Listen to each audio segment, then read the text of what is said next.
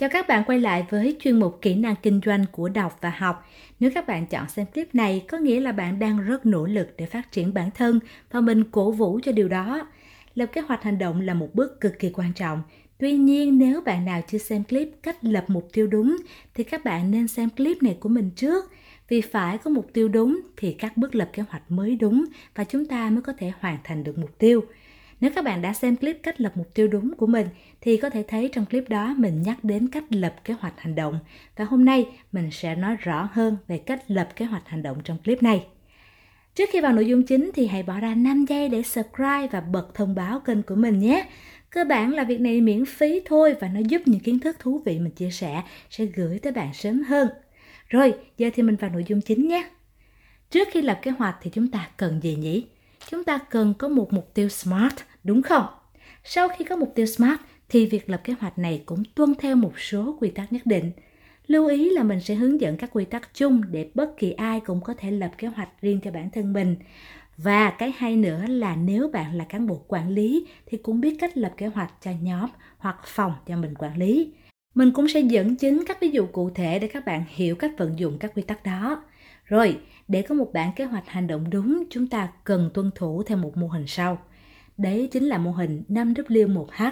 Cụ thể thì nó là 6 chữ tiếng Anh đại diện cho 6 câu hỏi. What? Chúng ta phải làm việc gì? Why? Tại sao chúng ta phải làm việc này?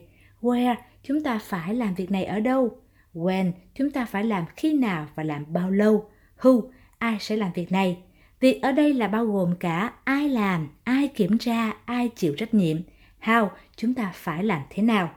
Ok, vậy là chúng ta đã hiểu ý nghĩa của 6 chữ cái rồi và lưu ý cách triển khai lập kế hoạch sẽ là bạn khởi đầu bằng what là chúng ta cần làm gì và phân tích tiếp các từ tiếp theo để có kế hoạch hoàn hảo nhé.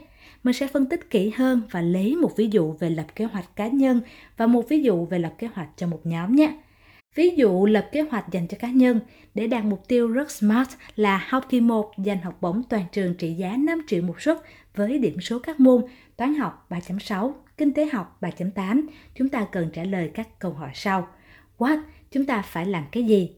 Rất đơn giản, câu trả lời chắc chắn là các hành động đúng không nhỉ? Câu trả lời là chúng ta cần phải học. Vậy là chưa đủ. Mình nghĩ là chúng ta cần nghe giảng nữa. Đây cũng là hành động phải làm để có điểm số cao.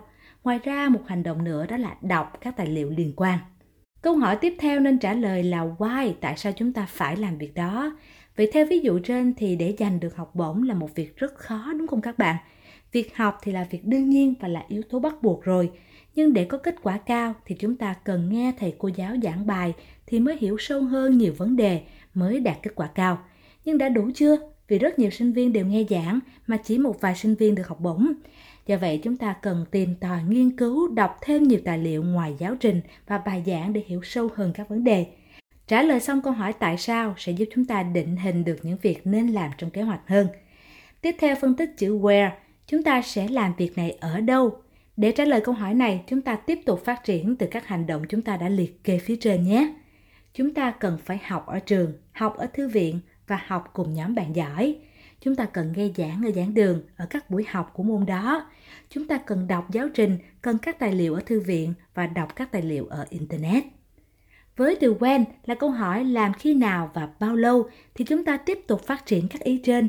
Chúng ta cần phải học ở trường vào tất cả các buổi sáng trong tuần từ 7 giờ đến 11 giờ 30, học ở thư viện vào chiều thứ hai và thứ sáu và học cùng nhóm bạn giỏi vào chiều thứ bảy hàng tuần.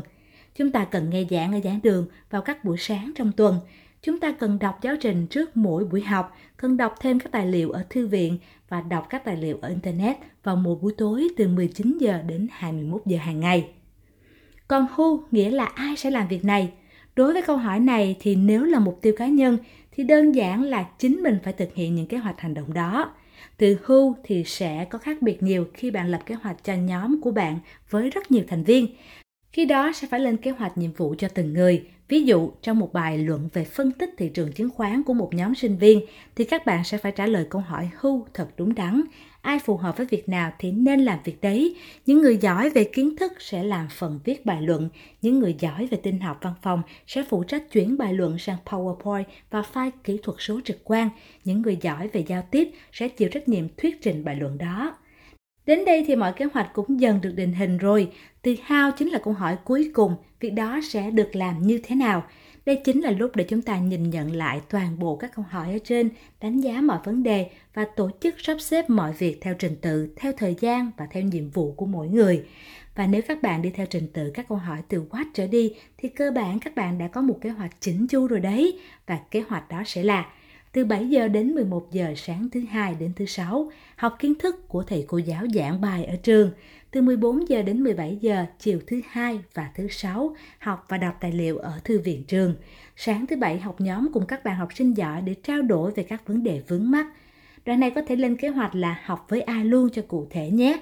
Từ 19 giờ đến 21 giờ mỗi tối, tìm tòi các kiến thức và tài liệu trên Internet về môn học – Vậy là chúng ta đã có một bản kế hoạch trong một kỳ học để dành học bổng rồi.